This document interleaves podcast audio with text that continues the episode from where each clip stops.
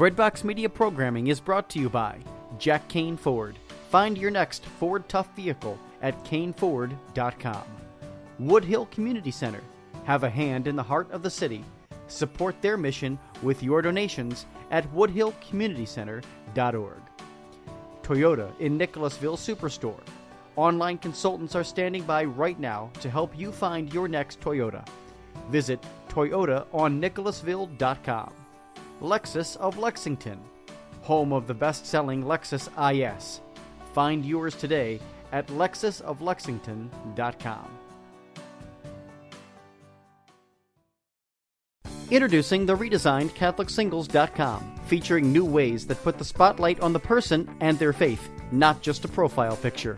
For the past 20 years, faithful Catholics have used CatholicSingles.com, and the reimagined CatholicSingles.com website is ready to help single Catholics take the next step in sharing meaningful relationships with other faithful Catholics. Remember, CatholicSingles.com for faith, fellowship, and love.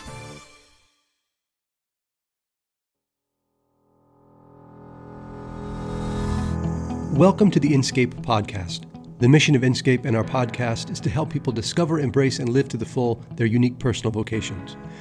In this episode, I talk with Lisa Hendey, a cheerful, joy filled, and encouraging light. We talk primarily about her work to help others consistently say yes to the grace of God's unique calling, especially through the virtue of belief that takes advantage of opportunity for service, humility that leads to bold action, and vulnerability to seek help when we need it. I'm Dr. Joshua Miller.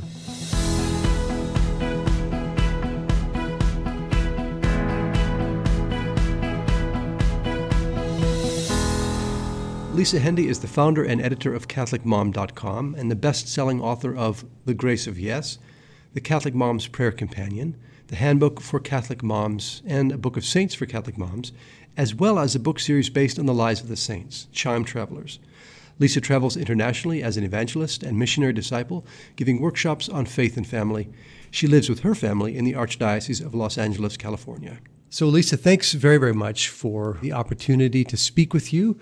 I very much enjoyed uh, having you interview me when the book that Luke and I wrote came out. So, thank you for that. But now I'm looking forward to being on the other side of that to speak with you, particularly about the grace of yes. So, thanks for, for being on uh, the interview with me.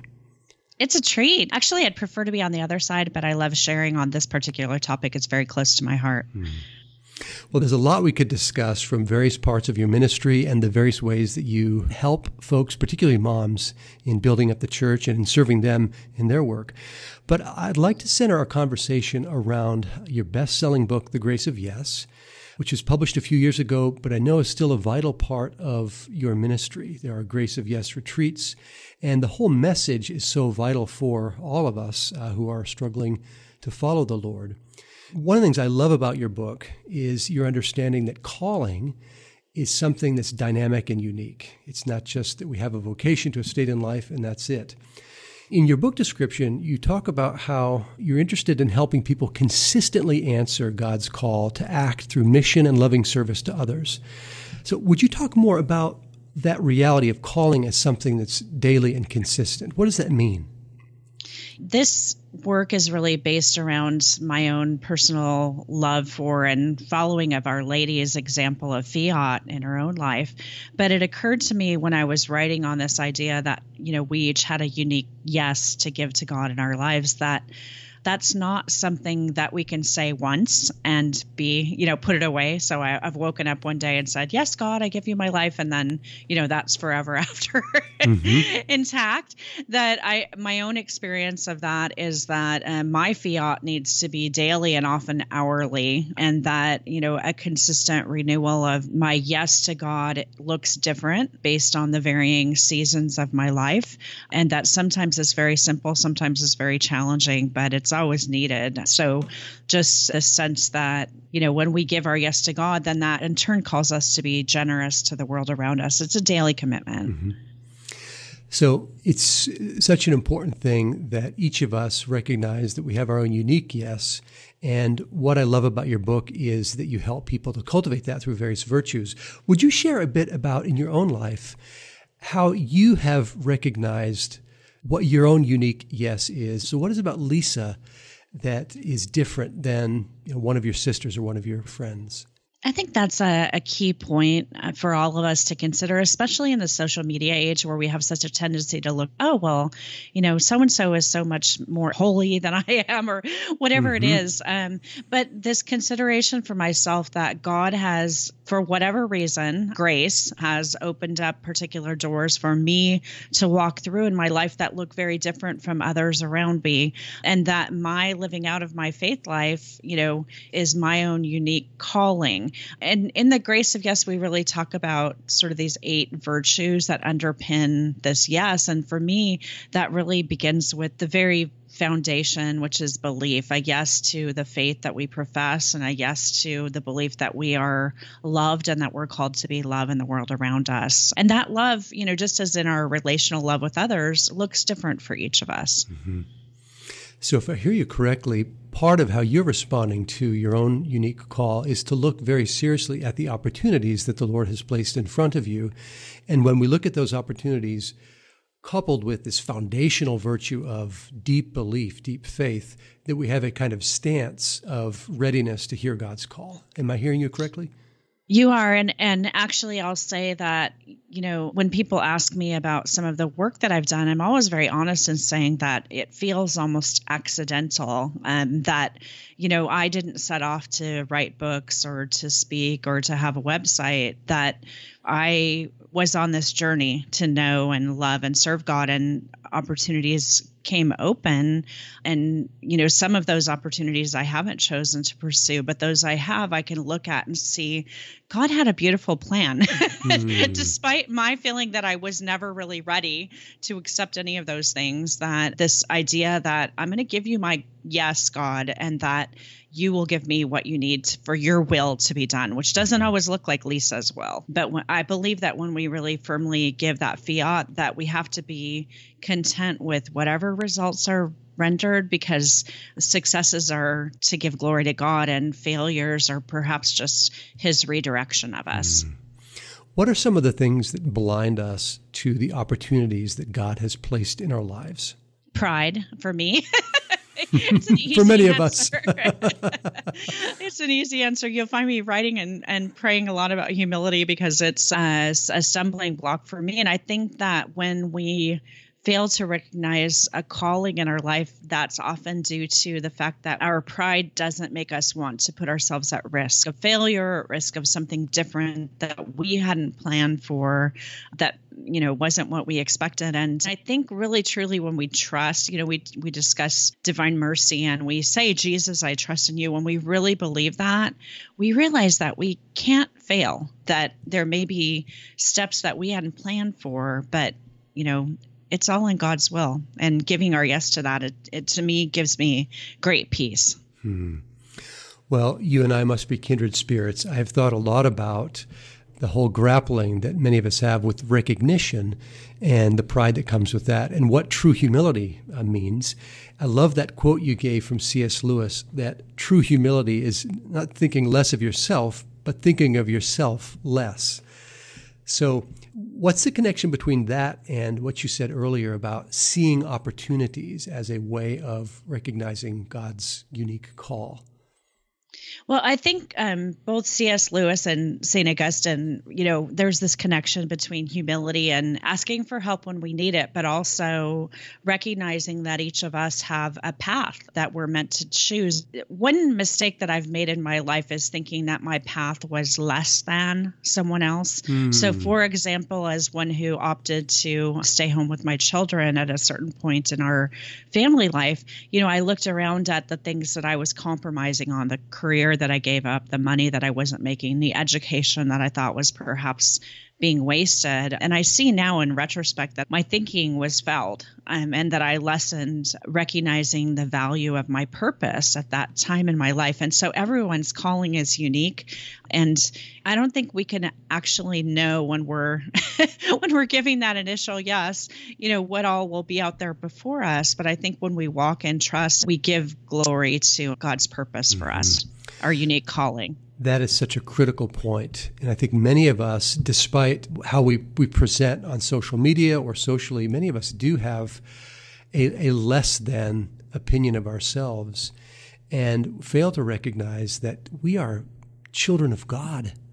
We reflect the, the creator of the universe, and therefore our purpose must be mighty, it must be great, and far beyond our expectations. So I think it's a message that a lot of us should take to heart. One of the questions that I have for you that we, we talked a bit about before the podcast is how we come to the grace of yes in the midst of great trial and turmoil. You know, when we know what the expectations are, we, we know kind of what the parameters are for our life, it's somewhat easier, I think, to say yes to the Lord because the expectations are there. But what about situations, Lisa, where our external circumstances just radically shift? You know, moms or dads who have a career change radically, or kids leave the nest. In that kind of a context, when our worlds are turned upside down, what are some ways that people can continue to say yes to the Lord in the unique way that He's called them? There's a chapter in the book on yes to vulnerability, which I think, you know, it's very easy to say, Yes, God, I give you my life when everything is uh, sunshine and roses. But the first time an illness happens, or a job is lost, or a child chooses something we wouldn't have them choose, you know, then we doubt. And I share some examples in that chapter who have been hallmarks for me of taking a moment of vulnerability and turning it into a yes, um, a beautiful yes. And, you know, just talking about how at that point, often accompaniment during trial, being accompanied by Christ and accompanying others who are going through trials of their own hmm. is sometimes the most valiant yes we can give. Hmm. So even though we might be faced with a lot of turmoil, a lot of transition, when we reach out to others who are in great need and accompany them, if I hear you correctly, you're saying that that's one of the best ways that we can respond to the Lord. Yes, and allow ourselves to be accompanied when the need mm. is hmm. ours. Um, that's the connection to humility. Mm. A quote from St. Augustine in the book that really talks about the foundation of humility and the recognition of when we need to ask for help. And I think that often in moments of vulnerability, you know, you, Josh, would probably feel comfortable saying yes to anyone who asks you for help. And yet, you know, what does it take for you to reach out and ask for support from those around you when you're facing your own challenges? And that's part of you know that overused phrase leaning in to mm-hmm. our faith but mm-hmm. recognizing that we give a grace to others when we allow them to accompany us mm. in our own moments of trial so part of leaning into grace is then leaning into other people that god has given to us that, that are available to us which we sometimes right. overlook i take it if i'm reading through the through the lines i guess in your response I guess I overlook it too often because I don't want to show that side of me that perhaps needs help. Again, getting back to pride. But at the same time, I would bend over backwards to help a girlfriend who, you know, needed a meal or a drive, mm-hmm. you know, of their, her children or something. Mm-hmm. But, you know, hesitate to ask for that support myself too often. It's such a great point, and it's so fundamental.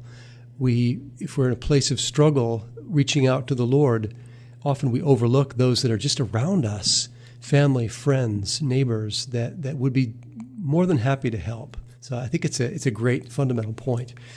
Lisa, what would you share to those listeners who are shaken to the core from this recent crisis in the church? Today is September the 5th, and over the last several weeks, there's been just more and more difficult news for, for Catholics to deal with. And some Catholics really feel like they are at a point of wanting to leave the church. They're questioning God and God's love. In that context, what is the best thing that we can do to say yes to the Lord? Well, I think first of all, let me say I share the the shaken nature, and I've been really talking with God and speaking with Jesus quite a lot about this lately. I wish I was one of those who heard audible voices, but I don't. But in my in my prayer life, I've really been praying about, you know, how will you use me at this point, Lord, to be a solution to or an aid to what's happening around us. And and so my heart first of all goes out to and my prayers go out to those who've been victimized in any way, including victims of abuse, but also those who feel that their trust has been victimized. My heart is with you and my prayers are too. But how during this time for each of us we look at not abandoning Christ Church, but rather looking at what is my tiny part of being part of the solution to this crisis. Mm. So, certainly through prayer, fasting and almsgiving, most certainly clinging to the fundamentals, but also making ourselves available to our pastors, to our bishops to say, you know, use me as you will. You know, you want to do a study, you want a committee, you need somebody to come clean up the pews, whatever you need, I'm yours because this is my church. And now is not a time for us to run, but rather a time for us to run forward and be present and you know, knowing that our hearts are broken. But I, I just have to believe that God has a, a, unique way for each of us to rise up during this time and be a part of making right what has gone so wrong. That is such a great word for us. Typically, the lay people in the church have taken a, a passive stance. And when you say to yourself, and by extension to all of us, what can I do to be a part of the solution? That I think is a critical, critical question that all of us should be asking ourselves. What can we do to be a part of the solution? Like I feel like we need to ready ourselves to just real quickly. I'll say, please, to to answer the questions of those around us for whom we may be the only Catholic that they know. I feel like now is time for us to really prepare ourselves. You know, to always be ready. First Peter three fifteen. To always be ready to give a reason for the hope that we feel, even in a time as desperate as this. You know, what will you say when your loved ones come to you and say, "What is wrong with mm. your with your church and what's being done?" You know, how will we answer that. That's mm-hmm. now it's time for us to man up and woman up and be ready, you know, to respond to that. It's a good word. One of the things you talk about in uh, The Grace of Yes, in the preface, is you said, May this book help to crystallize in your mind and heart the gifts of your own unique yes, your own path of generous living along life's path to heaven. And generally speaking, in the book, you use a story based approach to helping people get that, that unique way crystallized. And I know lately you've been talking about the power of story for evangelization. So, broadly speaking, here, what's the connection between the power of story and helping one another get real clear about God's unique calling for us? You know, we have so many beautiful stories of faith presented us in scripture and through tradition of the church and in the stories of the saints. And to me, I've always gravitated towards story as a way of learning my faith and sharing it with others. And I do think that we can, you know, quote from the catechism or papal encyclicals to teach the faith.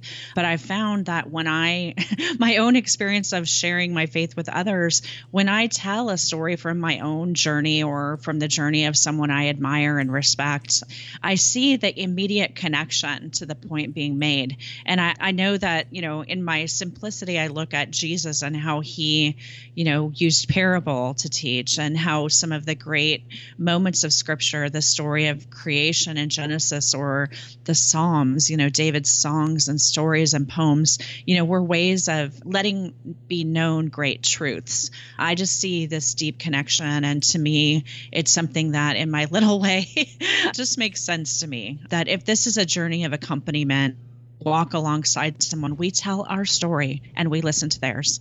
Mm-hmm. So, would you mind sharing here as we begin to move towards closure? What are some of the, the ways that the Lord is crafting your story with Him, you know, co creating with you your story that would be interesting for our listeners to know about? Some new projects, perhaps, or, or new trajectories, uh, new plot lines.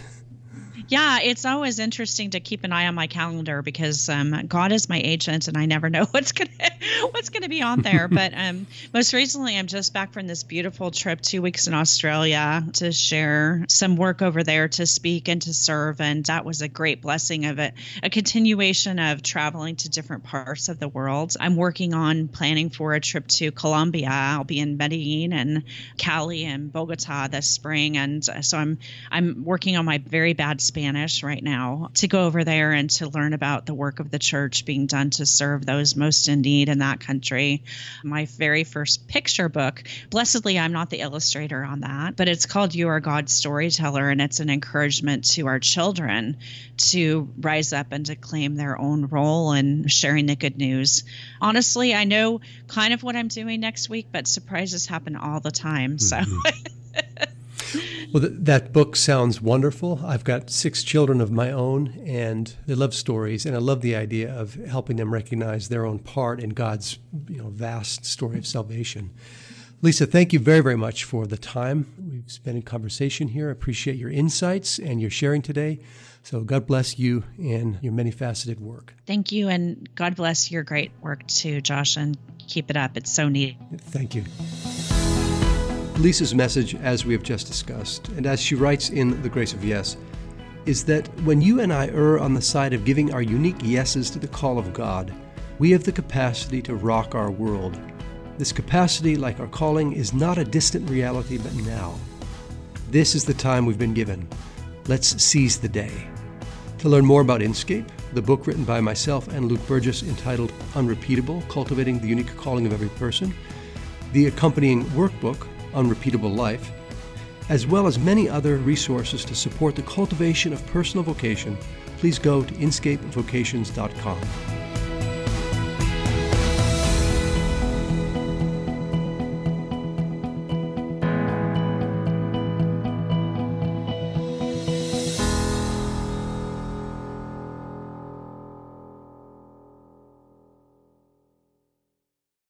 You for listening to Breadbox Media. Find more about us at breadboxmedia.com.